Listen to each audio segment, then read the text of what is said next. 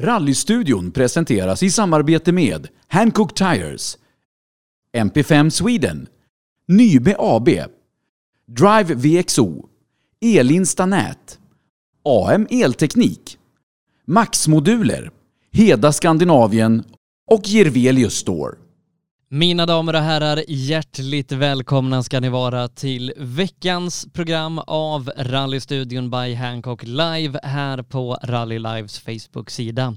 I dagens program så ska vi inte prata med en förare utan vi ska prata med en bilbyggare.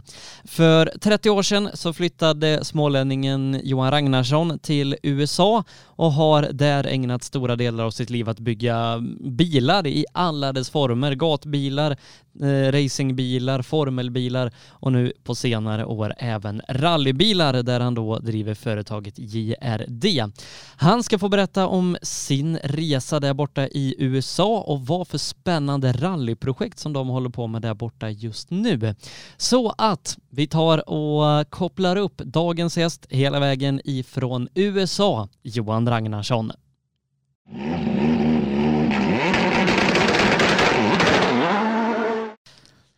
Då, mina damer och herrar, hela vägen från USA säger vi hjärtligt välkommen till programmet Johan Ragnarsson. Varmt välkommen. Hello Sweden! Det låter som eh, på, vad heter det, mobil, Melodifestivalen, Eurovision Song Contest. Hello Sweden! From Eh, America. Jättekul eh, att ha dig med Johan och, få prata lite om vad du gör och har gjort inom eh, motorbranschen, rallybranschen och, allting vad, du håller på med. Ehm, jag, tänker vi, vi, kan, vi ska gå in lite mer i detalj på, på vem du är och vad du gör, men, det hade liksom varit lite kul och snabbt, eh, ja, vem är du och vad gör du där borta i, i USA? Ja, det kan man ju fråga sig. jo, jag eh, heter ju Johan Ragnarsson och jag är från början från Småland, Alvesta närmare bestämt och Växjö kan man väl säga. Jag flyttade till USA eh, 1993 tillsammans med några polare och eh, för att starta ett företag i eh, bilbyggarbranschen. Eh, det var väl inte så mycket precis rallybilar vi var intresserade av då, va? även om det var ett, var ett intresse. Jag har försökt själv vara eh, förare en gång på 80-talet och det gick inget vidare kan jag säga. Det. Men man blev väldigt bra på att reparera bilar. Eh, det var väl så det började kan man säga. Och bygga bilar, för jag fick bygga nya bilar hela tiden för jag körde sönder de gamla. Och så. Sen så när jag insåg att inte det var kanske min grej så provade jag lite som kartläsare där på 80-talet. Jag åkte bland annat med eh, ett par duktiga killar från Skåne. Einar Karlqvist som körde Fiat och sedermera Opel Skåne och sen Manta. Sen åkte jag med en, eh, en kille från Hässleholm som hette Anders Graneskog. Eh, väldigt duktig kille. Eh, som tyvärr eh, kanske inte Eh, eh, kom så långt som han egentligen borde ha gjort. Jag tror han var väldigt duktig.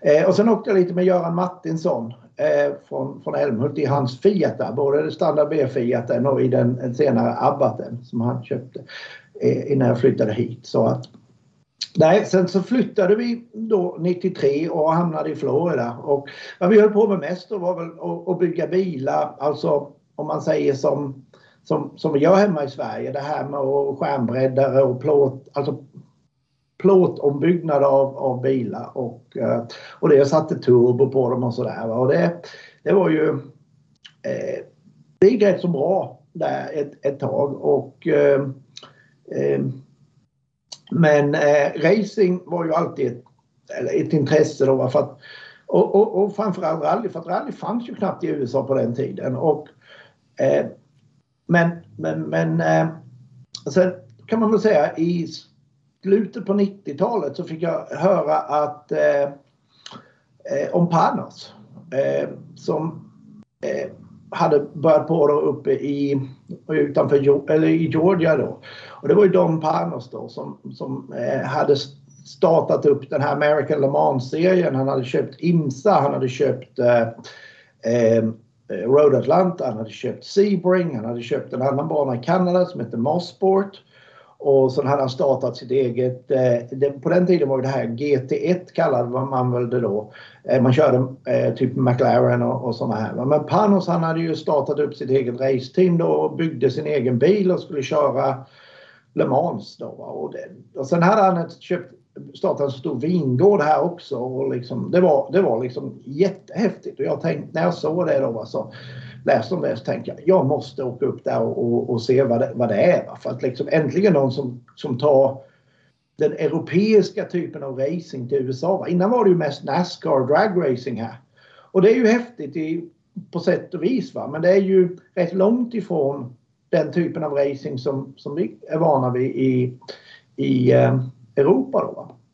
Så då åkte jag upp här och, eh, och på en liten tour bara och, och träffade sonen där då, Dan Panos. Och eh, vi, vi började prata där och när han förstod vem jag var, vad jag, han visste mycket väl om bilar som jag hade byggt här innan då. Och då erbjöd han mig att komma upp här och eh, eh hjälpa till med utvecklingen av deras nya eh, gatbil. Det, det, var ju så här att Panos byggde ju inte bara racerbilar utan de byggde även gatbilar. Och det var alltså inga kitcars där utan det var bilar som var krocktestade och, och de var tvungna att ha airbags och, och, och allt sånt här. Så det var rätt så seriöst.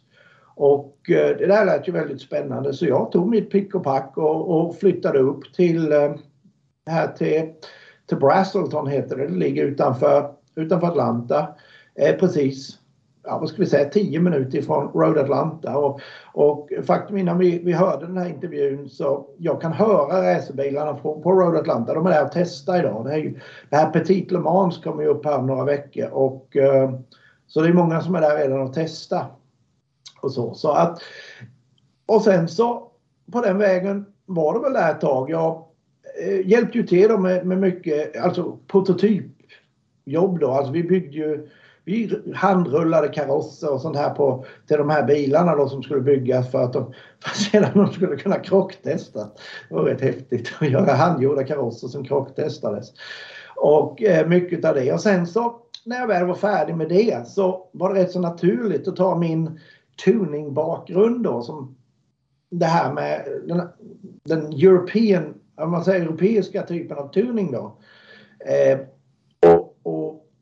och, och, och, vad säger man? Att, att göra det på Panos bilar. Och alltså om man tänker sig, jag, jag skulle bli ungefär vad AMG är för Mercedes, det skulle jag bli för Panos. Och i det läget hade Panos en himmelens massa bilar sålda och eh, planen var att bygga 500 bilar om året här ungefär. Och, eh, och så så det, var, det var rätt häftigt. Och vi utvecklade då en hel rad med olika uppgraderingskit. Allt från effekter, bromsar och stereo, inredning och ja precis allt då. Allt som, som kunden skulle kunna tänka sig vilja ha utöver vad fabriken erbjöd så att säga. Och i samband med det så, så köpte även Panos då en, en del av mitt företag. Så, vi, så jag blev del i den här Panos-organisationen. Och Panos de, han, stod, han stannade ju inte där va? för han köpte sen ett företag från, från England som gjorde Indycar som heter GeForce. Och sen så började vi bygga Indycars här och det ledde till, jag tror tre vinster i Indy 500. Och sen de olika typer av racebilar. Då. Det gick från GT1 då till LMP kallas det ju. Sen så eh, bestämdes det att vi, istället, vi skulle köra med den bilen som vi, vi byggde här så att säga, gatbilen. Så då blev det GT2. Och där var jag eh, väldigt med mycket om och, och, och byggde de chassina. då. Och det var den bilen som, som sen vann eh, GT2-klassen på Le Mans 2006. Eh, det var ett team från England som körde den som hette LNT.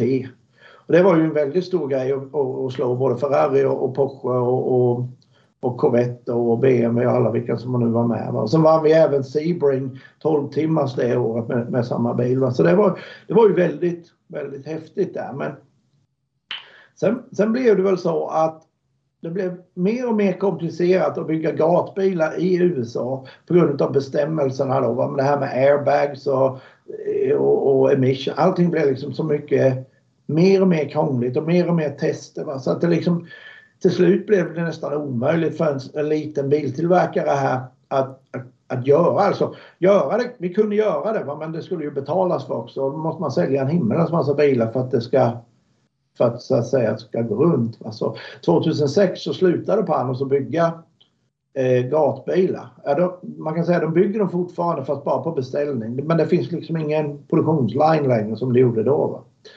Och så var då började vi ju titta här liksom vad, vad, vad, vi gjorde då, eller vad vi hade börjat göra väldigt mycket då här var vi byggde bilar till kändisar.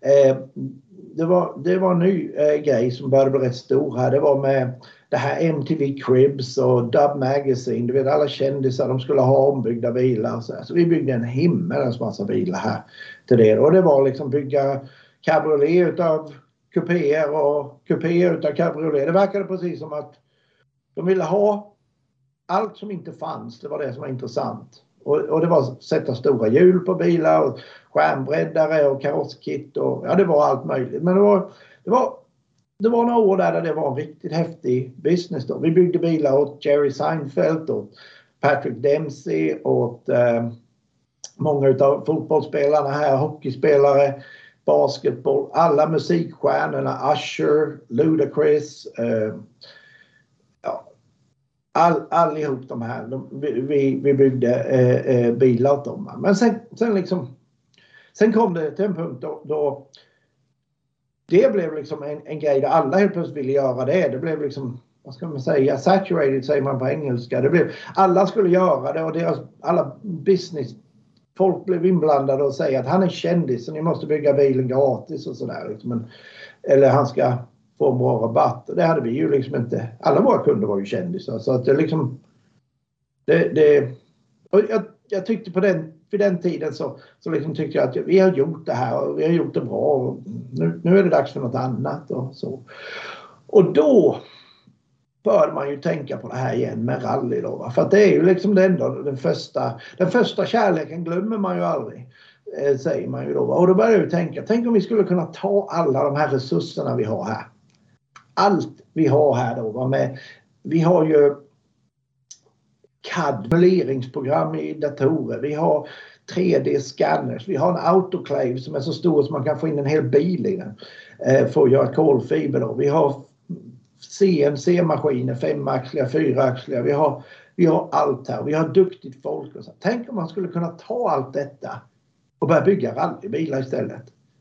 Vad häftigt det skulle vara. Och så tänkte vi ju då som sagt och gjort då liksom. Då fick man komma på en plan där och att göra det då. Det var, det var inte så lätt. Men rally höll på att växa i, i USA då. Och, ehm, och det här är, de hade precis lagt till det här med rally på X-games och, och det, det, liksom, det fanns lite lite, eh, det fanns en, en, en, en, nytändning på rally här i USA kan man säga. Rally har alltid funnits här men det har alltid varit väldigt litet. Det har aldrig riktigt slagit igenom. Och, men nu liksom på, i, i, ja, det var ju runt 2010 och sådär som detta var. Och det, jag tror det mycket beror på, på eh, eh, internet. Att innan var det väldigt svårt att se rally här på Ja, det är väldigt svårt att gå ut och titta för det finns ju knappt rally. Och sen vill de inte ha några åskådare precis här heller för den delen. Eh, och, men, men med Youtube och, och allt sånt här var Facebook, när allt det kom så liksom blev det helt plötsligt att man kunde få tillgång till det och. Alla liksom blev intresserade. Och likadant så var det alla barn som hade växt upp och spelat Colin McRae video game. Helt plötsligt liksom började de bli eh, vuxna då. Va? Och de, de, de ville inte köra Nascar, de ville köra rally. Va? Och, så det, och på den vägen tycker jag det är här fortfarande. Det växer fortfarande här rally. Då, va? Så, att, så, så så, hamna, så kan man väl säga att jag, jag hamnade tillbaka i rallysvängen här då. Uh, och, och um, som sagt, um, du, du, har ju en, en rallybil bakom dig där uh, och uh, um, berätta lite för, för ni, ni, har ju liksom det är mycket friare i USA med, med regler och sådär med hur man kan ja, bygga rallybilar och, och, och, ni har väl liksom utvecklat ett sätt att, att göra väldigt bra rallybilar på i princip vilken bil som helst. Ja, precis. Och, och, det är alltså det är som ingenjör och, eh, eh, och bilbyggare så är det helt fantastiskt. Det kan inte bli bättre. Eh, alltså, vi får i stort sett bygga våra egna VAC-bilar här. Det finns, det finns regler som är, som är väldigt bra. De, de syftar till att hålla ner kostnaden. Det är vissa saker man inte får göra här. Till exempel får man inte ha aktiv eh, fram och bakdiff. Du får inte ha eh, paddle shift. Eh, alltså det måste vara mekanisk växling på bilarna. Och, och det är för att hålla ner kostnaden. Men för övrigt så är reglerna, ja, i stort sett är det en, om man, om man tänker generellt då i den här klassen som vi är intresserade av då som heter Open Class då, det är den, den högsta snabbaste klassen. Eh, det är där som Travis Pastrana och Ken Block och de här kör. Och där får vi i stort sett göra vad som helst. Det enda är en 34 mm restriktor. Eh, 28 PSI. Eh, vilket är två bar. Eh, laddtryck. Eh, eh, maxgräns. Jag tror det är nu i alla fall. Men för jag, eh, och men de, de försöker sänka det hela tiden så att bilarna går lite för fort. Och sen så är det en maxvikt på, på 2900 pound. Som jag inte vet alls hur mycket det är i kilo men det är nog... Uh, och det kan nog någon räkna ut kanske. Uh, men det är i stort sett uh, reglerna här och sen får vi... Sen finns det lite regler när det gäller bodywork och så här. Det får liksom inte vara alldeles för det får, får, inte vara så att grejer kan flyga av eller det får liksom inte vara Pikes Peak-bilar vi kör med här utan det måste se något sån här produktionsbaserat ut. Och så, Men, men liksom skärmbreddare och det här VAC-stuket det är helt, helt eh, godkänt här. Va?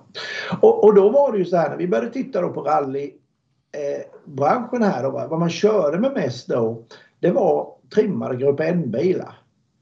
Kan man säga. Alltså det var Subaru och Eh, Mitsubishi.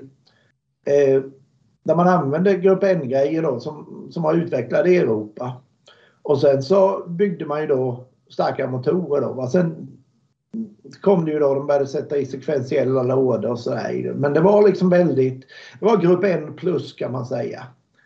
Eh, och så. Och, men problemet med det var ju precis samma sak som, som man hade i Europa på eller VM då på slutet på 90-talet att liksom det finns bara så många biltillverkare som gör en bil som så att säga kan klassas in i grupp N eller grupp A. Eh, så att och då öppna upp marknaden så, så i Europa då, eller i VM så tillät man ju VRC då, alltså att man kan bygga fyrhjulsdrivet på vilken bil som helst. Då. Och det det var några som hade gjort någonting liknande här då, men ingenting på den nivån som vi ville göra det. Så att vi började jobba. Vi hade en kund då som var, var intresserad av någonting som var liksom riktigt, riktigt häftigt. Det, det var ju så här också att det gick inte att ta över en VRC-bil hit för att just det här för att aktiva eh, fram och bakdiffar och, och det här med paddle shift. Det, det, liksom, det stängde ute VRC-bilarna och det var, var gjort med flit för de ville liksom inte ha hit VRC-bilar. Det skulle bli ett för stort steg mellan vad man... Det skulle bli någon som hade råd med en VRC-bil och, och liksom körde ifrån allihop. Eh, likadant så, så var det väl så att Subaru har ju varit ett, ett fabriksteam här i USA hela, hela tiden då. De hade väl ingen precis konkurrenskraftig VRC-bil eh, då in på 2000-talet. Så att, så att, men när vi började då så tänkte vi så här, kan vi, kan vi göra en... Vårt motto var liksom när vi började utveckla det var a WRC car for the people. Alltså en VRC-bil för folket. Alltså en, en bil som som vi kan bygga på vilken bil som helst utav normal alltså, storlek då kan man säga. Och vi bygger om den till fyrhjulsdrift och vi använder samma koncept oavsett vad. Vi, vi bygger bilen till vårt kit istället för kittet till bilen så att säga. Så vi utvecklade ett kit då som är en eh, Ja, det är en framvagn och en bakvagn med då tillhörande eh, vad heter det?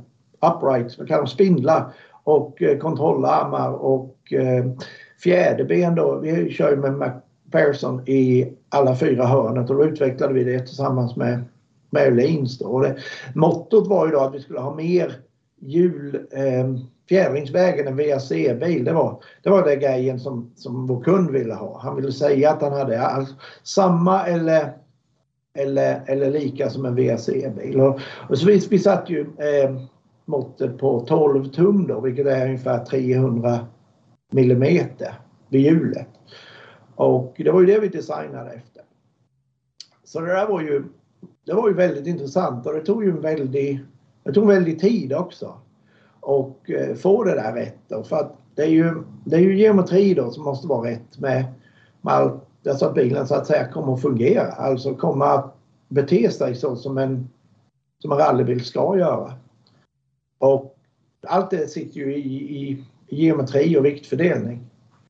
Och sen var det också som så mycket fjädringsväg så var det ju rätt så Ja, det var ju en, en utmaning att, att, få allting fungera med drivaxlar och, och, och, alla leder och allt att det inte skulle så att säga knyta sig någonstans.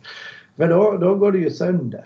Och det är ju inte bra. Och det ville vi ju inte. Så att, och likadant nästa sak som man inte vill heller på en rallybil det är ju att ha Eh, vad man kallar här i, USA för bump steer. Alltså att bilen, hjulen svänger när fjär, ut med fjädringsvägen. Det är väldigt vanligt på eh, vanliga gatbilar för de är inte byggda för så mycket fjädringsväg. Och det är ett problem även på, på rally, Grupp N-bilar framförallt. När de börjar sätta längre fjädringsväg på dem så får de en väldig massa bump steer. Som gör bilen väldigt orolig på framförallt på raksträckor och så här. Och det var ju en grej vi sa, vi ska inte ha någon bumpsteer alls. Och, och, så. så det var ju det var väldigt många timmar lagda i, i simuleringsprogram då va. Tillsammans med CAD då va. Att man fick köra i simuleringsprogrammet så du fick alla den geometrin du ville. Men så fick man köra med CAD parallellt och se så att, så att det inte liksom kraschade in i sig själv då. Att det gick att svänga utan att det tog in någonstans och att, att det inte knöt sig i drivaxlar och i andra leder. Det tog flera månader att bara sitta här och, och köra med det fram och tillbaka. Men till slut så fick vi fram någonting där som vi, vi, vi trodde på och eh, vi byggde en bil och det är den man, man ser här bakom oss. Då. Det, är, det är prototypbilen då som, som, som byggdes. Och då hade vi, när den väl var färdig sen så, så hade vi eh, Eh, jag hade hjälp av Robin Sandberg kom, kom över här och hjälpte oss med, med, med testningen då av den och, och, och vi hade det var rätt häftigt också på den. Vi, Panos de äger en massa land där så vi, vi fick eh, vi byggde en egen testväg här på baksidan. Den var ungefär tre kilometer lång. Det är så bra här i Georgia för där finns inga stenar. Så det, det är bara att bygga, det är bara att köra ner träden med, med en bulldozer och sen är det liksom grus eller sand nästan då som, som är under matjorden. Så det var bara att ploga upp en väg. Det var ungefär som att ploga upp en, en bana på sjön hemma. Det var, det var bara att göra precis så som man ville. Va? Så det var rätt häftigt. Och sen så kunde vi ju testa det va? och det, det, det gick, gick väldigt bra. Ehm, och eh, som sagt, ni, ni, har ju eh, haft den här bilen ett par år och eh, liksom ja, eh, tävlat med den och så. Ja, och hur, hur liksom var det att slänga sig in och börja tävla i rallysporten med eran nyutvecklade bil? Ja, det var ju nervöst för att eh, vi hade ju liksom så väldigt mycket eh, både pengar och tid och eh, vad säger man, passion investerat i det här. Alltså liksom, det var ju väldigt viktigt att det inte bara liksom gick sönder direkt. Och eh, så, så att eh, ja, det var ju nervöst men det, det, gick ju bra. Vi har inte haft några som helst eh, eh problem då. Vi, sen, sen, blev det ju så att vi har byggt detta var ju en Evo 9 då vi byggde. Sen har vi byggt en till Evo 9 sen dess som eh, Joseph Burke har kört med här. Och eh, vunnit en del Eh, tävlingar här både i Rally America och i ARA. Eh, och, eh, och sen har vi byggt, sen dess har vi byggt en Mirage som kör här. Fast den är bara tvåhjulsdriven fast den har hela vårt system. Fast den är förberedd för fyrhjulsdriven. Men den här killen som äger den han har satt upp att han ska inte gå till fyrhjulsdrivet förrän han vunnit tvåhjulsdrivna mästerskapet. Så att det håller han på med fortfarande. Sen ska den göras om till fyrhjulsdrift. Och sen håller vi på att bygga en Mini Cooper just nu. Eh, och efter den så kommer det en Nissan eh, 370Z. Den är rätt intressant för den har inte tvärställd motor, den har längst, långställd motor, mer som en rallycrossbil. Och eh, den kommer att bli riktigt häftig med motorn bakflyttad. Eh, eh, så hela motorn sitter bakom framaxeln. Så det är i stort sett front mittmotor på den. Och den kommer vi bygga, bygger vi, jobbar vi ihop med Mats Karlsson på unik, unik hemma i Sverige. Han eh, kommer leverera växellåda och eh, drivlina till den. Eh, det, det, kommer att bli häftigt. Den har den, är ju, den har ingen turbo så då behöver man inte ha någon restriktor precis på samma sätt.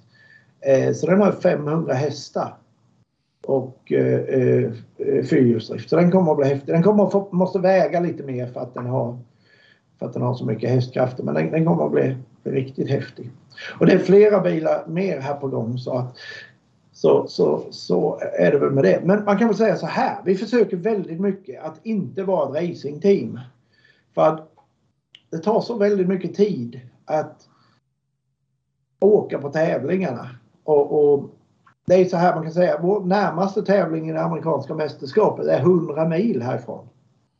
Det är vår, vår närmaste tävling, den är i Missouri. Ja, den är en i Ohio som också är det. Men annars så, liksom vi har en i, uppe i Washington State och det är väl en, vad kan det vara? Det kan vara säkert 300 mil dit. Och eh, det tar ju liksom, det tar tre dagar att köra dit. Tre dagar att köra hem och sen är tävlingen i, i kanske tre dagar. Och, eller två, ja tre dagar. Och eh, det går liksom så himmelens mycket tid så att man har liksom inte tid att göra något annat än att bara köra fram och tillbaka. Och, och, så. och det är ju egentligen inte det som vi är, är, är duktiga på utan vi vill ju vara bilbyggare, biltillverkare. Vi vill tillverka bilar till teamen och vi vill naturligtvis stötta under eh, tävlingarna med, med, med tech support och sådär. Det har vi inga problem att göra. Men just själva logistiken och allting kring den tävlingen, det försöker vi att inte göra. Det lägger vi ut på, på teamen istället. Därmed är inte sagt att vi, vi, vi kommer förmodligen i framtiden också att ha lite, några stycken av våra egna bilar som vi kan hyra ut och så här. Men då blir det en helt annan avdelning med, med, med killar som bara är racemekaniker och, och som har hand om all den här logistiken och så. Men man kan säga så här att när den första bilen var, sen var uttestad och, och så här, vi såg att det här funkar ju bra då. Vi fick göra lite smärre justeringar. Vi ökade spårvidden lite utav eh, olika anledningar. Sen var det vissa saker som vi, som, behövde, som vi kunde se skulle behövde några saker fick förstärkas lite grann och, och, och göras om. Då. Så, så gav vi oss på vad vi kallar för eh, Macit Top 2.0. MACIT det betyder, eh, det stavas M-A-C-K-I-T och det betyder Modular All Wheel Drive Chassis Kit. Eh, och det här var ju då, kallar vi ju eh, 1.0 då. Och sen, nu är vi på, på sen gjorde vi 2.0 då. då. Då koncentrerade vi oss istället på, nu, säger vi så här, nu, nu vet vi att det här fungerar och det, och det här eh, håller och är bra. Nu, hur kan vi göra det här enklare och billigare? Det var lite IKEA-tänket på detta. Att eh, vi vill bygga det som ett helt modult system. Så att vi skulle kunna använda samma spindel till exempel i alla fyra hörnen. Samma kontrollarm höger och vänster. Samma stötdämpare i alla fyra hörn fast med olika settings och olika kanske fjäder. Men, men alltså hardware skulle vara samma i alla, alla fyra hörnen. Då. På så vis skulle vi kunna få ner kostnaden på, på tillverkningen för att vi kan beställa i större volymer och sen så eh, får vi även, eh, blir det mycket enklare för, för teamen då för att de behöver inte ha eh, så mycket reservdelar då, utan de kan ha eh, en del och den, eh, den eh, eh passar i alla, alla fyra hörnen. Eh, och, eh, så, så det var ju nästa grej. Då. Och, det var ju, och sen ville vi då samtidigt inte ge upp allt det här som vi hade skapat. Då. Så det var, det var nästa utmaning där. Då. Det var eh, eh, väldigt, väldigt intressant. Så, så att då har vi tagit fram, jag kan visa här, jag har några detaljer. Så här ser numera en, eh, det här är en framspindel då. Och då kan man se här den här styrarmen då. Va? Den går även att montera på denna sidan. Och, och denna går att vända på så det blir en, en, en, eh, en höger eller en vänster. Sen kan den även göras om då till en en bak då. Då sätter man dit en, då skruvar man dit en annan eh, eh, eh, infästning här då för, för eh, kontrollarmar. Men det är samma, det är samma spindel då. Och sen övrigt då, de här grejerna som, som navet då, som skruvas på. Då har vi försökt använda sånt som finns redan som vi liksom behöver tillverka så mycket som möjligt. Från början började vi med eh, använde vi Evo 9 grejer men det blev så himla svårt att få tag i nu så nu har vi gått till lite andra. Vi kommer att använda Audi i, i, i eh, och sen så kommer vi även att få eh, vi kommer att byta styrväxlar. Vi har använt en Evo hittills men vi kommer att, att byta nu till en som Janne Sällholm gör åt oss. Vi försöker använda så mycket svenska grejer som möjligt. Vi är väldigt stolta på vår, eh, vår, vår svenska eh, eh, vårt svenska arv så att säga, alla svenska företag och sådär. Så att om man säger så här då att den här kontrollarmen då, om, om den ska sitta fram då, då har vi en, en, eh, har vi en kontrollarm och vi har en spindel. Och, och då, då, kan man sätta ihop det på detta viset. Så va. Och bak ser kontrollarmarna ut så här och de är också gjorda av svenskt stål. Det kommer från SSAB, det är Docol vi använder eh, till allt detta. Och den kan också användas på bägge sidor. Man bara byter plats på denna. På, det är för hängning hemma. Den går på den sidan och då är det på andra, på andra sidan. Och så. så att, det är rätt så häftigt. Här ett fjärde ben då som vi har utvecklat ihop med lins, Det, det kan också sitta antingen fast på den sidan eller på den sidan. Det spelar, spelar ingen roll. Och så, så att eh, det, är, det är grejer med Oldkeep. Och det är för att få ner priset och för att göra det enklare för, för de tävlande. De kan i stort sett låna delar av varandra här för att alla bilar vi bygger har samma delar. Så att, och det, det är också en, en grej där då, att, för att det ska bli, bli enklare. Och eh, ja, så, så det, det, har väl varit lite utav konceptet där. Med, med det, det fyrhjulsdrivna då. Och, eh, det finns även lite planer på att jag, jag funderar lite på om vi, vi kanske skulle se om det går att få, ta, ta fram en en R5 variant av detta, eller RC2 nu som det heter, som är lite eh,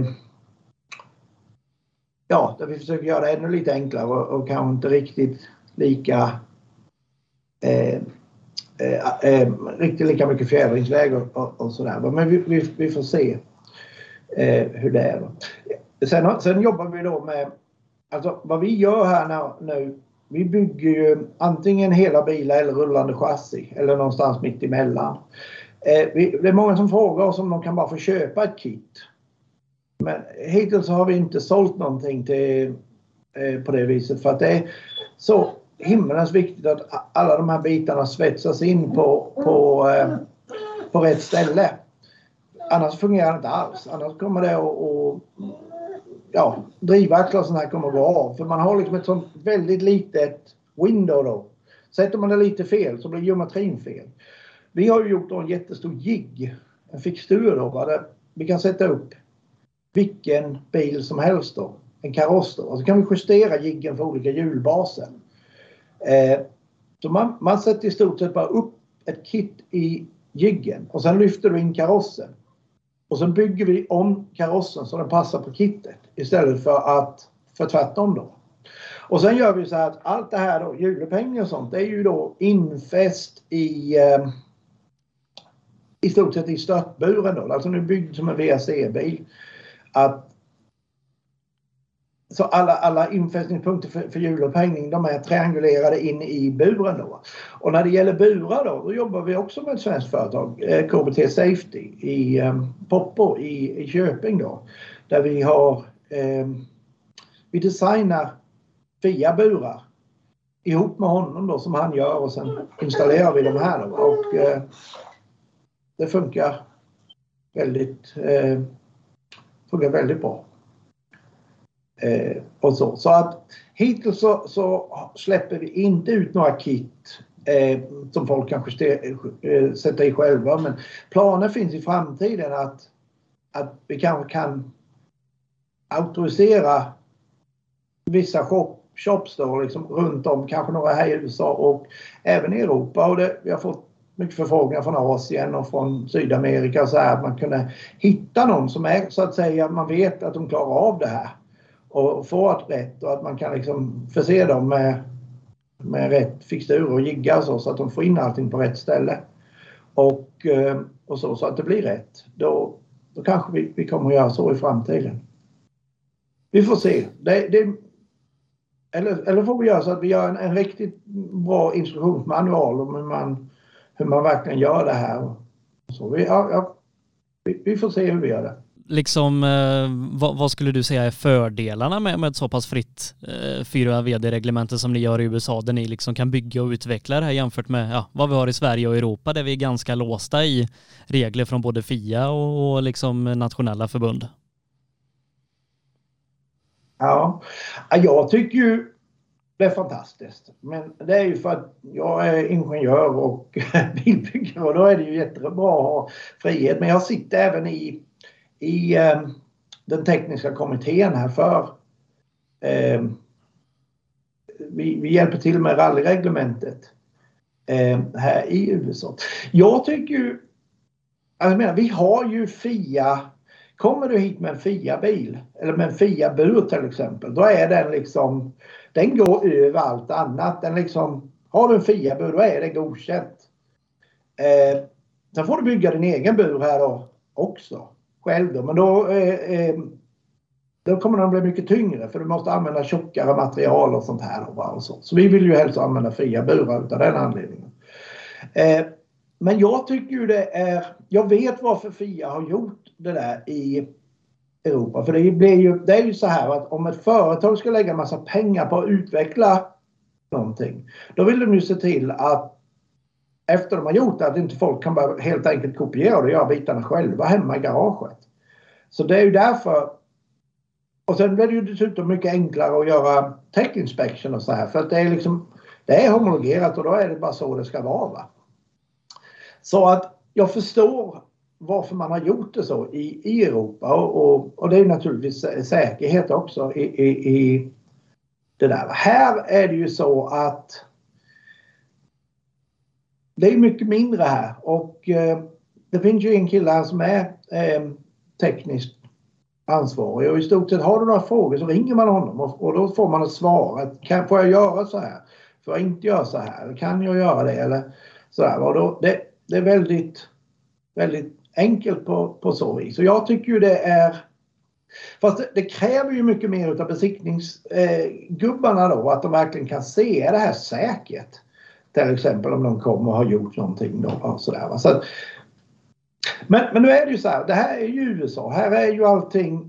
I Europa kommer vi ju på alla reglerna först och gör alla en myndighet som har hand om allting och sen så om man köper det som är godkänt för myndigheten då är det liksom, då är man safe då. Här är det ju tvärtom då. Här får du stort sett göra vad du vill tills det du inte får att. Eh, så, så fungerar det ju här. Eh, så det är ju lite vilda västern över det här kan man säga. Jag, jag tycker det, det, är fantastiskt. Och jag, jag, vet inte, jag är inte så hemskt insatt i de svenska reglementen eh, då, men det finns ju eh, vad jag förstår det här, vad heter det, eh, grupp, eh, de får bygga Volvo 240 rätt så häftigt då. Eh, och Volvo, Volvo 940, vad, vad heter den klassen? Grupp H. Grupp H där. Ja, ja det, är ju, det är ju liknande det vi har här fast vi har ju ännu friare. Och så, men, men det är ju USA. Här vill man inte ha så mycket myndigheter som lägger sig i hur, hur saker och ting ska vara utan här får var och en ta ansvar för det de gör själva. Det är ju liksom den amerikanska grejen då.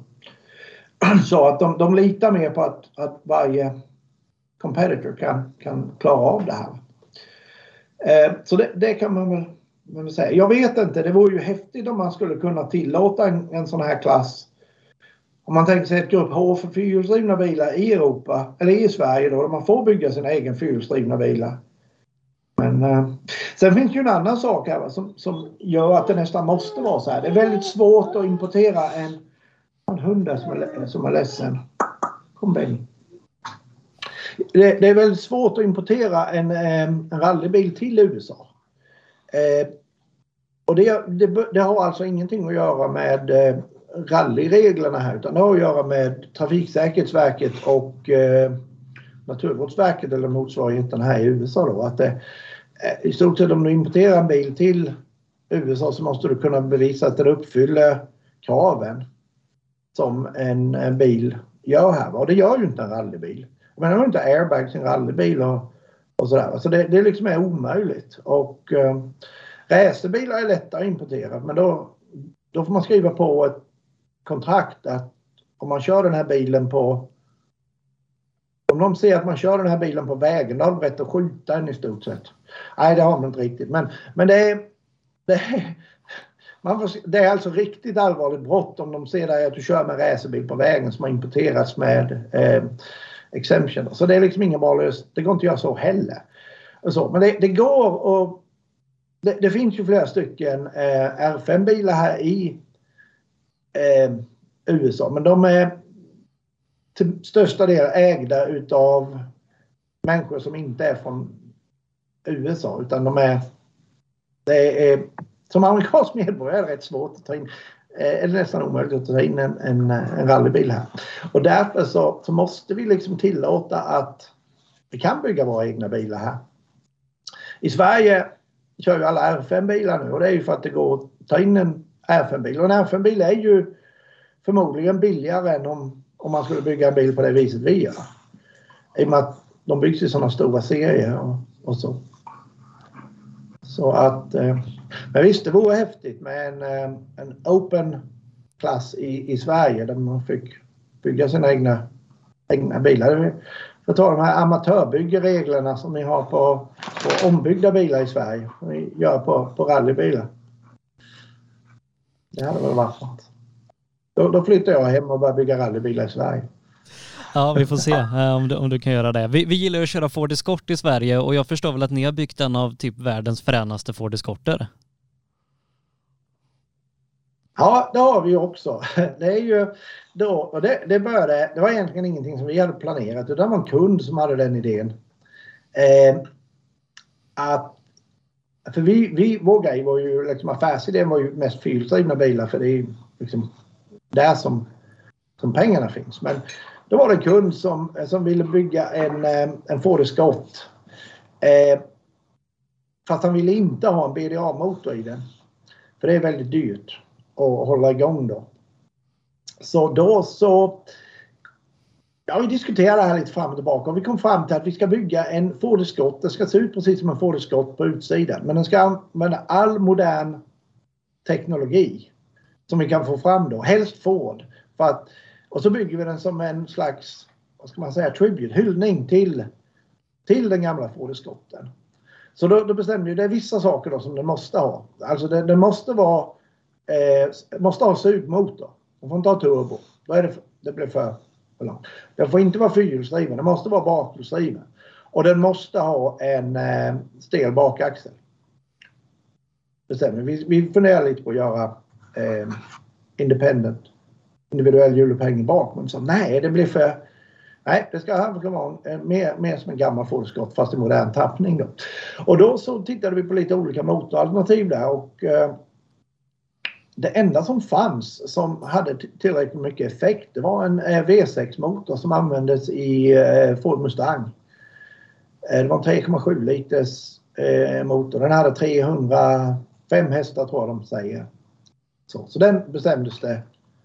Eller rättare sagt, det var kunden som hade bestämt att den skulle användas. Så han visste väl inte riktigt hur stor den motorn var innan han, när han gjorde det beslutet. Men, så det, det var ju mycket jobb att bygga den. Så vi fick ju då börja med att flytta bak motorn för att den överhuvudtaget skulle få plats. Det kunde liksom inte sitta ovanpå framvagnsbryggan. Den var tvungen att sitta bakom. Så vi fick flytta bak motorn. Hela motorn är bakflyttad tror det är 30 centimeter. Alltså så den sitter ju halvvägs inne i bilen. Och Så hela motorn sitter bakom framaxeln och sen fick vi sätta torrsump på den. Inte så mycket för att vi behövde det men mer för att, för att annars hade sumpen gått i marken för den motorn är så hög. Och så och sen så sattes det dit en, en, eh, en sekventiell eh, växellåda. Och sen gjorde vi en helt ny hjulupphängning till den fram då. Där vi, vi gjorde egna spindlar och vi gjorde... Eh, jag fick faktiskt lite bra hjälp där från Sverige också på detta för jag är ju bra kompisar med, med Ingvar Gunnarsson och, och Martin Claesson nere på Igmab. Och de är ju himla duktiga på att göra snabba bakhjulsdrivna rallycrossbilar. Så jag pratade lite med dem om geometri och så här. Om vad vi... Ja, hur, hur får man bäst den bäst, bästa greppet? För det, det visste vi att greppet är ju det som det, det kommer att handla om även när den bara är tvåhjulsdriven. Så vi fick lite, lite bra tips där utav dem. Så vi, vi, vi tog i stort sett den geometrin och eh, och gjorde det. Men det innebar ju då att vi fick göra en ny framvagn och eh, nya spindlar och nya stötdämpare. Det är ju Lins då på den också. Och eh, sen bak använde vi en, en, det var rätt häftigt. Vi, vi tog en Ford 9 tums bakaxel, alltså det är samma bakaxel som används på Nascar-bilarna. Och sen tog vi en diff från en V8 Supercar från eh, Australien. För det var de enda som gjorde en rampdiff för eh, Ford 9-tummaren. Och, eh, och sen så gjorde vi den eh, så den har man tänker axlarna i änden, de är som en kula, ungefär som man tänker en kula på en insektsnyckel. Eh, I änden på en insektsnyckel. Fast, så det är en kula med splines på. På så vis kan man sätta hjulet bak i lite i en vinkel. Så vi har eh, en grad camber bak och lite toe-in på den fast det är en stel axel. Och det är ju rätt häftigt. Och, eh, och så. Och sen så ja, byggdes det ett helt nytt elsystem till den då helt... Den har, bilen har inga säkringar och inga reläer. Det är bara, allt är Motec. Den har flera stycken PDM och eh, en Motec M150 då till att köra motorn. Och eh, så. Sen, vi gjorde liksom massa häftiga saker. Vi gjorde en helt ny ratt eller med alla kontroller på ratten då. För det, han sitter så himla långt bak så han når ingenting framåt. Allting får sitta på ratten. Det är det enda som går att nå. Eh, så vi gjorde då en, en, en ratt, den ut som en Formel 1-bil ungefär ratten med alla reglage och allting på. Då. Så det är häftigt då. Så den, den, den, ratten pratar med resten av datasystemet via Canbus då, så att det är bara eh, fyra kablar som går från ratten fast du har alla funktioner där uppe. Det var rätt häftigt eh, som, som vi gjorde. Eh, ja, vad kan man säga mer om den bilen? Den har 50-50 eh, vikt, eh, viktdistribution, vad säger man, viktfördelning. Eh, och eh, hade vi den på, vi tog upp den till Öhlins på deras, eh, de har en sån här skakrigg som vi kör, vi kör, vi kör med lins på alla våra racerbilar här också så vi har varit där flera gånger och, och kör en sån här skakrigg rätt häftig. Då spänner man ju fast bilen då på en, en, eh, en, eh, en det ser nästan ut som en, en lift fast med platta under varje hjul då. Med stor hydraulcylinder. Och normalt på racerbilarna så, så spänner man fast den så man kan Eh, simulera downforce och eh, roll också. Men det, det, gjorde vi inte här. Vi använde bara fyra eh, four post shaker rig kallar det då. Och där ställde vi bilen och, och skakade den så här då va? medan allt det här mäts då. Va? Och vad man försöker göra där är först och främst att synka ihop så man har fram och bak eh, eh fjädringen, hjulupphängningen, eh, i synk då så att de inte så att säga kommer i osynk och motarbetar varandra. Så det var det första då. Sen nästa man jagar är ju grepp då. Alltså det är ju att försöka få hjulen att vara så mycket som möjligt i marken. Eh, och det var rätt häftigt för att normalt när vi tar racerbilarna dit, man får, man får ett nummer här. Det är det, man vill ha så lågt nummer som möjligt. Eh, för det, det eh, symboliserar grepp då. Och när vi tar dit racerbilarna, om vi kan liksom tjäna 0,2 då i det här, då, då, kan föraren känna en skillnad. Då. Han känner att han har bättre grepp. Med rallybilen så, så vann vi 2,0. Det var liksom ett jättesteg. Och det var ju, det var ju rätt häftigt för att innan dess då så, så föraren då, det är en, en, eh, en eh, irländsk eh, kille som kör bilen, Seamus Burke. Fast han bor här i, i, i Georgia då och är, är väldigt duktig rallyförare. Han, innan vi tog den till, till skakriggen då så, så tyckte han att vi, må, vi måste sätta traction control alltså på bilen för att den är svår att köra på femman och sexan. Eh, för den spinner, alltså i den, den, det är så mycket vridmoment och, och, effekt i den här bilen så att den spinner hjulen alltså i, i, på femman och sexan och den gör den väldigt orolig på raksträckan. väldigt, väldigt svårkört där. Och sen gjorde vi den här skakriggen.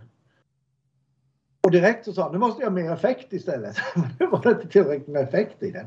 Så att alltså det blev något sånt otroligt grepp i den här bilen och det är därför den, den liksom har varit så himla, himla framgångsrik. Då. Så den har vunnit nu det amerikanska tvåhjulsdrivna mästerskapet. Vi kör ju Open Class Two Wheel Drive då.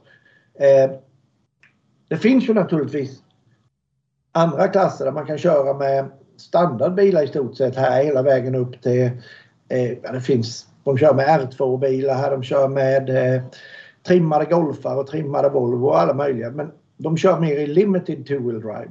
Vår bil den kör i, i open two-wheel drive och därför finns det i stort sett inga regler alls. Man får, det finns inga, inte ens några eh, effektregler. Vi behöver inte ha någon restriktor för man säger att liksom det spelar ingen roll hur mycket effekt du har. Du kan bara köra så fort med tvåhjulsdrivet hur du än gör. Så att det finns ingen, det är ingen mening att, att, att, att ha några restriktor. Så vi har vunnit det Open Class nu eh, för, i tre år. Tre, tre gånger med den bilen. Och, och vi tävlar ju då mot rätt så många häftiga ja, framförallt många häftiga, vi tävlar mot nästan våra egna bilar för vi har ju den här Miragen som vi har byggt kör ju också i den klassen. Och eh, den här Minin kommer ju också att köra i den klassen. Minin ska också bara vara tvåhjulsdriven. Eh, och eh, till att börja med. Och, eh, men R2 eh, eh Fiesterna eh, kör ju den klassen och det, det, är rätt roligt faktiskt när, när vi har vunnit en klass och vi kanske har slagit ett par sådana här två Fiestor. De ska ta kortet då på, på de segrande ekipagen. Då. Ford är ju, de är lite kluvna där för de tycker att det är jättebra att en Ford vinner. Men det hade ju varit bättre om det hade varit en Ford, en ny Ford Fiesta och inte en Ford från 1977. Det ser ju liksom, på kortet ser det ut som teknologin har gått baklänges för Ford. Men vi vet ju det det här är ju ingen vanlig, vanlig Ford då, utan den är ju riktigt häftig. Sen dess har vi även gjort det, det är en ny motor i den. Vi har ju här på Panos, vi har ju en, eh, en egen motoravdelning då som bygger motorerna för våra Le Mans-bilar. Och GT4-bilarna och, och, och, allt det här. Då. De har byggt en ny motor till den här skotten. Och eh, ja, jag ska inte säga någon effektsiffra precis men det är mycket. Och eh, riktigt, riktigt häftigt. Hur är det liksom för dig att Så, ja, efter ja, alla år med, med bygga bilar och kändisar och, och racerbilar och Indycar-bilar att komma tillbaka till rallysporten? Ja, det är fantastiskt. Det är ju ändå den som ligger varmast om hjärtat. Jag kom precis tillbaka från Finland. Jag varit i, i ja, jag var i Sverige först. Jag var och tittade i Skillingaryd Eh, Eh, på SM-finalen eh, där och, eh, och pratade med folk. Det är så roligt, jag lär känna så mycket nytt folk då för att jag känner ju inte alla de här unga förmågorna. Och det är jätteroligt. Och sen så känner jag, jag träffar ju många av mina gamla polare och sådär. Och det är, det är roligt nu för många av dem, de har en son nu. De, de som, som, som tävlade på den tiden när jag bodde hemma. De har ju, eh, jag har en son nu, eller en dotter som, som är aktiv och, och kör. Va? Så att eh, det, det, är liksom, det, det är jätteroligt.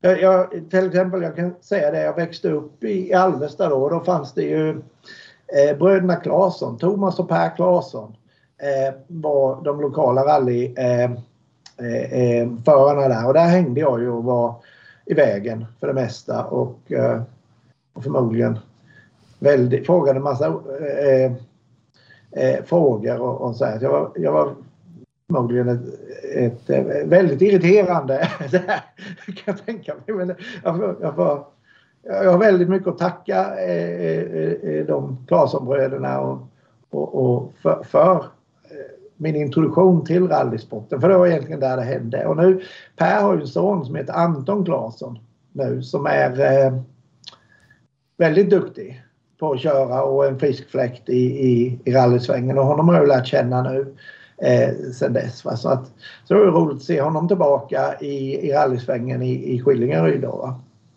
Och så, så att, eh, men och sen var vi i Finland då, och det, det, det, liksom, det finns ju ingenting som ens går att jämföra med eh, eh med de här nya WRC-bilarna hur det körs. Och vi bara står och skakar på huvudet och bara vad bilarna är, är kapabla av och vad förarna är kapabla av. Det, den kombinationen där. Så, att man kan köra så som, som om man tänker sig Elvin Evans då och, och Tanak och, och, och Craig Breen som kunde hålla det tempot i tre dagar utan en stort sett en repa på bilen. Jag menar, det är helt, helt fantastiskt. Det är det, jag säger det till alla att om ni, man ser en video på att det ser ut att gå fort så se att i verkligheten så går det ännu fortare. Jag kan bara tänka mig hur det är inifrån bilen. Det, det, det är helt fantastiskt. Jag menar, det, jag tog med min flickvän över. Hon har aldrig varit, hon är amerikansk, hon har aldrig varit på en, en eh, VRC-tävling. det är liksom totalt ofattbart. Och, och bara och kunna liksom, man förstår inte ens att det här verkligen hände. Det var, det var helt fantastiskt. Vi var ute på en sträcka första, första dagen då. Och då träffade vi några, eh, en grupp med, med, med folk från Litauen då. Och en av de killarna där, han, var, han hade ju sett mycket rally på TV men han hade aldrig varit på en WRC-tävling innan. Och när Ogier kom då, som kom först då, och flög igenom den här svängen då på en fart som man liksom som var ungefär dubbelt så fort som man trodde var möjligt. Han började gråta. Han, liksom, han blev så rörd. Han, bara liksom, han var tvungen att, att hålla sig för pannan så här liksom. Och, och ja, det, var, det var liksom en sån grej då. Va? Och vissa då som ser det här, de bara, bara gapskrattar. För det, det, finns liksom ingen annan, annan reaktion. Det är liksom något helt, helt otroligt. Och jag har ändå varit på många tävlingar. Jag, menar, jag har sett Indy 500 inifrån depån. Och där går det ju vansinnigt fort. Och jag har sett Formel 1 på nära håll. Jag har ju sett eh, Le Mans och, och, och, allt det här på, på, på, nära håll. Men det är liksom ingenting jämfört med, med en WRC-tävling. Det är liksom, och det här just att man kommer så jävla nära och verkligen känner farten. Det är, det är liksom fantastiskt. Det, det är helt otroligt. Så att, ja, det, var, det var också roligt. Min, min flickvän hon, hade ju, hon fick åka rallybil för första gången hemma i i Sverige också. Vi, eh, mina föräldrar då bor granne med Henrik eh, Levin. Eh, du vet rallyförare eh, i, i Volvo originalcup då och, och, Ida där. Så eh, Victoria då, min, min flickvän, hon fick sig en liten åktur där med, med Henrik i, i Volvon då. Det var väldigt uppskattat. Väldigt, väldigt uppskattat. Så det var en ny upplevelse. Får vi tacka Henrik för väldigt mycket. Eh, hur eh, ser du på, på rallysporten framöver i, i USA och liksom eh, utvecklingen att ja, för er del sälja fler bilar men få in fler förare, kanske ja, förare från Europa och, och Sverige till och med ännu mer i framtiden? Ja, ja det är det. Vi har ju haft Oliver Solberg här. Han körde ju Subaru här för ett par år sedan. Och det var ju roligt. Eh, vi, vi, det var ju egentligen hans han fick ju mäta sig där och bland annat mot David Higgins och det var ju, det var ju riktigt häftigt att komma här och, och inte ha kört på de här vägarna innan. Och inte ha kört den bilen innan direkt. Jag menar, David Higgins har i alla fall kört här i, jag vet inte hur många år, det är säkert tio år. Och, eh, eller det kanske inte är. Jag vet inte, men han har kört här många, många gånger i alla fall och, och varit med och utvecklat bilen. Och sen att Oliver kan komma och, och hänga med honom, det är, det är fantastiskt. Eh, tycker jag då. Och så.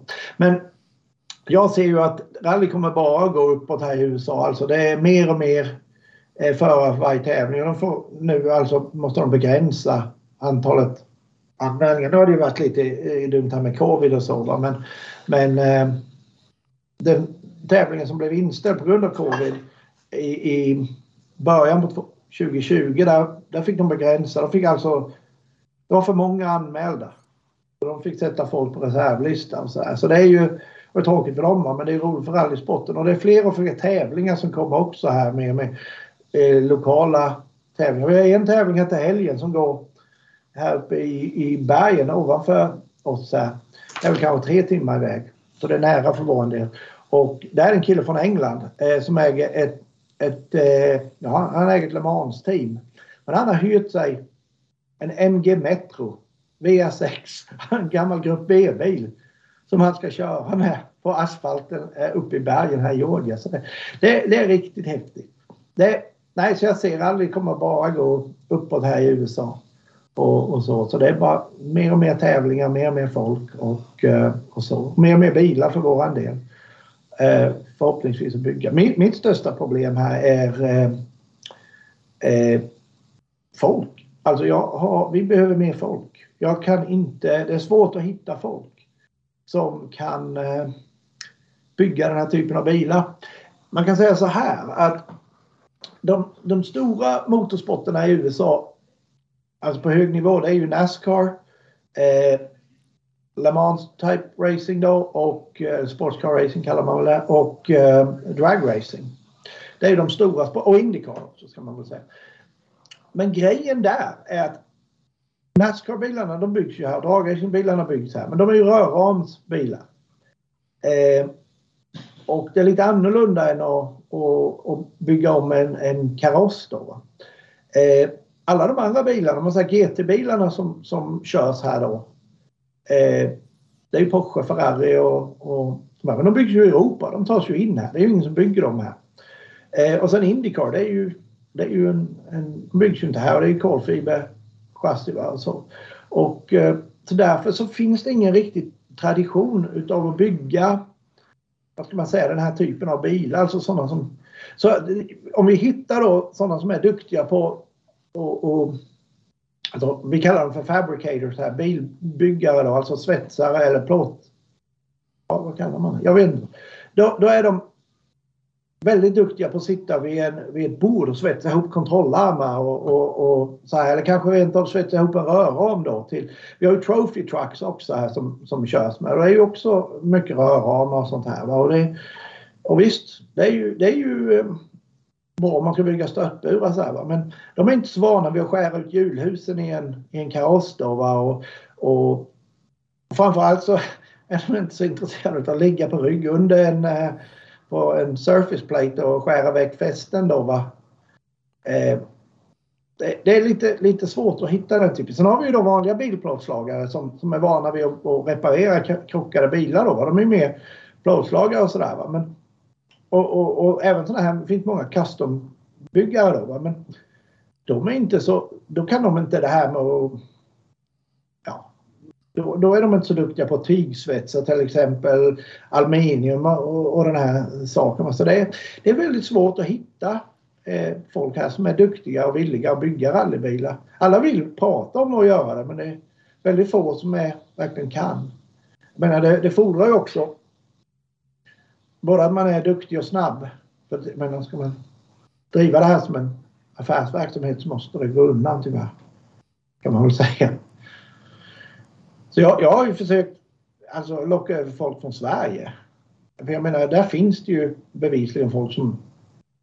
Jag menar, jag, jag vet ju själv när jag var 25 år, jag hade ju, jag hade ju betalat pengar själv för att komma över hit och jobba i mitt eget företag där jag är nu alltså, om man säger så. Om jag hade fått komma hit och vara lärling så att säga och bygga den här typen av bilar på denna nivån som vi gör att då.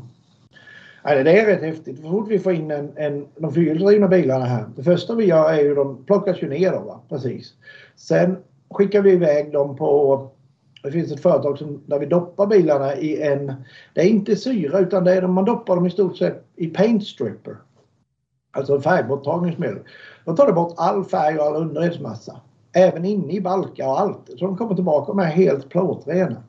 Sen skannar vi bilen. Alltså vi skannar hela karossen. Vi har en 3D-skanner här. Så vi skannar hela karossen så vi får in den i, i eh, CAD.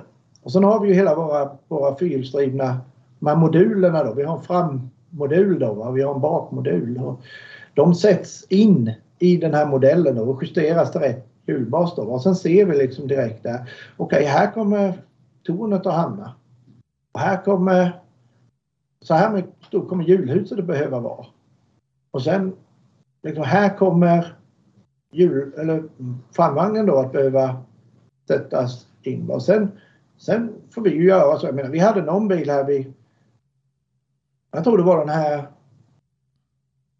det var någon det var en Mirage som vi, vi gjorde som skulle ha en Evo-motor på tvären fram. Det visade sig att Evo-motorn är för lång med växellådan. Den får inte plats mellan rambenen.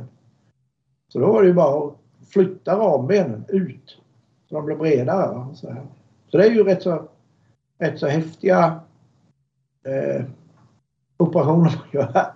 Så, men det, är, det är ju så här med plåt och sånt. Plåtslageri, det är ju bara plåt. Liksom. Det är ju det gäller att man är smartare än plåt säger vi här. Det är, och mer envis, smartare och mer envis än plåt måste man vara för, för att kunna jobba här. Men är man bara det så, så får man till det. Ja, vi får väl eh, hoppas att, eh, att ni, ni hittar folk och kanske att någon som hör eller ser det här eh, är intresserad och då kan man ju höra av sig. Ni har ju både hemsida och, och, sociala medier och sådär. Eh, men, men annars liksom, ja, vi, hur har det varit att, att läggas? Ja.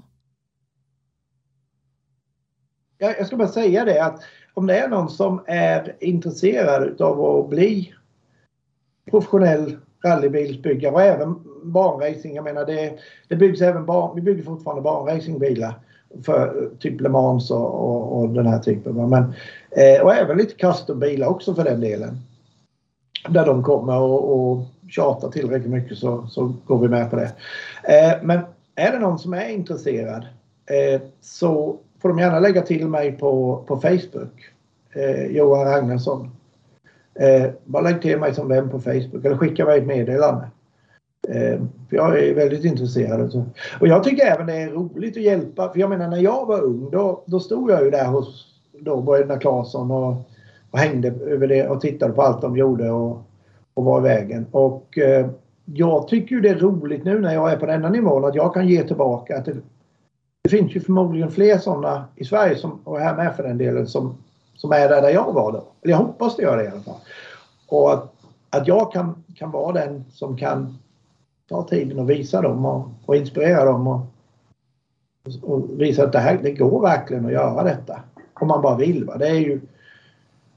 Jag menar, jag kan inte säga precis att jag rekommenderar att man ska 25 år lasta allting man äger i en container och flytta till USA och starta ett företag och vill börja bygga bilar. Det, det, det, det kan jag inte rekommendera för det var mycket, mycket mer svårare än vad vi hade kunnat inbilla oss.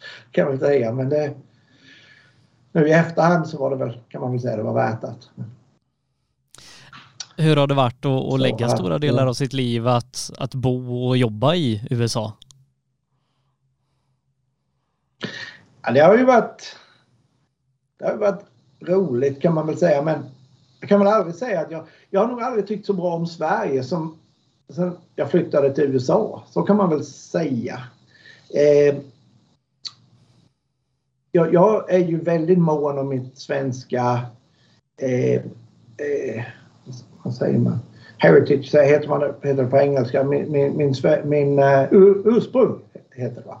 Att man um, och det här, jag är väldigt mån om att hjälpa och jobba ihop med svenska företag. Det tycker jag är jätteroligt när vi kan göra det. För vi kan liksom visa amerikanerna här vilka som är, vad vi, vad vi, vad vi kan göra. Så det är ju jävla roligt. Jag jobbar med både med SSAB då, eller med de här med, med stål, Docold och, och, och Domex och, eh, och sen med Öhlins och med Sällholm och med, med Mats Karlsson och, och, och så. Va? Och sen var jag och hälsade på hemma i Sverige då. Killarna på Michelin på däckbromsen. Thomas och jag gick i samma klass. Eh, när jag växte upp. Så det är ju alltid roligt att komma där och hälsa på. Jag heter Robin också. Så att eh, jag är väldigt mån om, om, om Sverige och så. Men så, samtidigt så skulle jag kunna flytta hem. Jag vet inte. Eh, det är svårt efter att man har bott här och blivit van vid detta. Här händer det ju saker hela tiden. Det är ju det. Att här är det ju liksom, vi har ju ett tempo här som är... Det är ju hela tiden så händer det ju saker.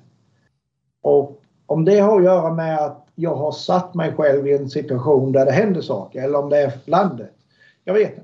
Det kanske skulle kunna hända lika mycket. Jag kan säga så här, Sverige har ändrat sig en hel del också sen, sen jag flyttade eh, därifrån. För när, när jag flyttade då var det ju så här att då fanns det ju, då var det förbjudet att importera vissa bilar till exempel. En Cosworth kunde du inte ta in.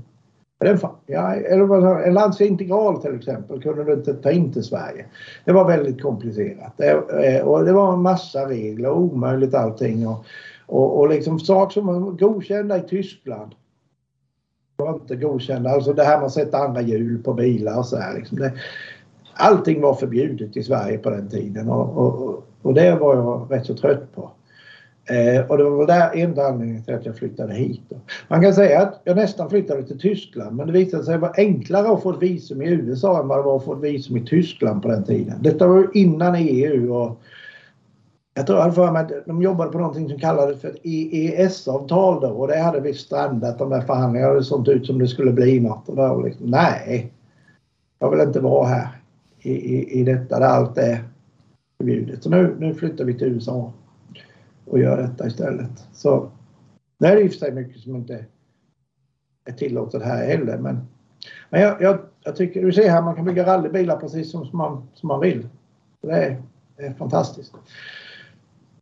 Men, men jag kan säga att Sverige har nog ändrat sig en del. Eh, det finns ju fler, eh, mer och mer professionella eh, både race och rally, rallycross-team framför allt. Men om man tittar på Kenneth Hansen, Andreas Eriksson eh, och eh, Joel Kristoffersson, Ekström och de här liksom som, som driver professionella team. Ingvar Gunnarsson som bygger bilar då och, eh, och så om man tittar på Königsegg till exempel. Det är också en fantastisk historia som liksom hade varit helt omöjlig i Sverige på den tiden jag bodde där. Men, så att man kan ju säga att det har, det har blivit en lite annat klimat. Sen tror jag även motorsporten har ändrat sig lite i Sverige också sen dess, vad jag känner. För att när man, om man höll på med rally och sånt på 80-talet, då var man nästan lite ja, vad ska man säga, man var lite andra klassens medborgare. Man var ett snäpp över raggare kan man väl säga. Kändes det lite som. Det var sånt som, som, eh, eh som innegänget på krogen, de sånt precis upp till rallyförare. Om man säger så. Eh, men det där tror jag har ändrat sig lite och nu tror jag om man tittar på de här svenska killarna då som som, som kör då. De är väldigt välpolerade och, och väldigt ansedda om man tänker sig som Pontus Tideman och, och eh, eh, Mattias Ekström och, och eh, eh vad heter han, eh, Johan Kristoffersson. Eh, så att det där det har nog ändrat sig. Jag vet inte när det hände men det kändes lite som något hände där när Volvo började köra touring car. Att helt plötsligt blev det det blev liksom helt okej okay med racing då. Det kom in i folkhemmet på något sätt. Att alla liksom i Sverige de slöt upp bakom Volvo. Nu ska vi köra racing liksom. Och sen så spred det sig på något sätt till rally och, och helt plötsligt så är det liksom man kan vara både rallyförare och eh, ha eh, VIP-kort på, på eh, eh Spybar på, på Stureplan. Eh, på något sätt. Det, var, det fanns liksom inte på den tiden. Så det tycker jag är roligt. Att det har blivit mer det har blivit mer rumsligt. På, på min tid var, höll man inte på med fotboll, ishockey eller tennis då, då var man liksom... Då, då var det något fel på en. uh, du Johan, du ska ha jättestort tack för att du tog dig tid och ville prata om ert företag och din resa och rallybilarna och allt sånt som, som ni gör där borta. Uh, så får jag önska ett stort lycka till med allting och så hoppas jag att vi kanske ses på någon rallytävling i Sverige framöver. Stort tack!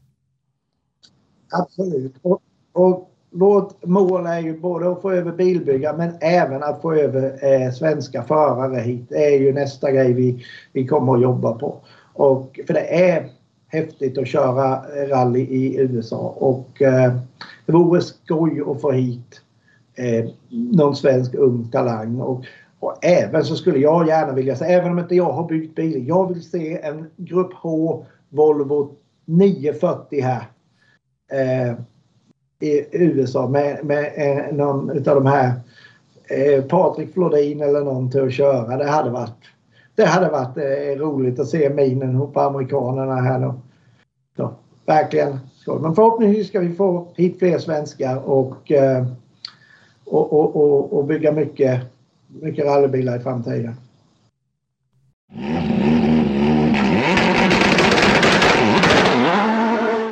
Vi tackar Johan Ragnarsson återigen så mycket för att han ville ställa upp på den här intervjun hela vägen bort ifrån USA som sagt. Eh, jättekul att höra alla spännande projekt och, och, grejer som Johan håller på med där borta och eh, så får vi se då om vi får några svenskar över både som bilbyggare och uh, som tävlande där borta i USA. Missa inte att vi är tillbaka nästa måndag igen klockan 19.00 med en ny intervju här i rallystudion by Hancock och missa för guds skull inte alla tidigare avsnitt som vi gjort som finns att lyssna på där poddar finns eller här på Facebook. Jag, Sebastian Borgert, tackar så mycket för ikväll och säger på återhörande. Rallystudion presenteras i samarbete med Hancock Tires, MP5 Sweden, Nybe AB Drive VXO, Elinsta Nät, AM Elteknik, Max-moduler, Heda Skandinavien och Jirvelius Store.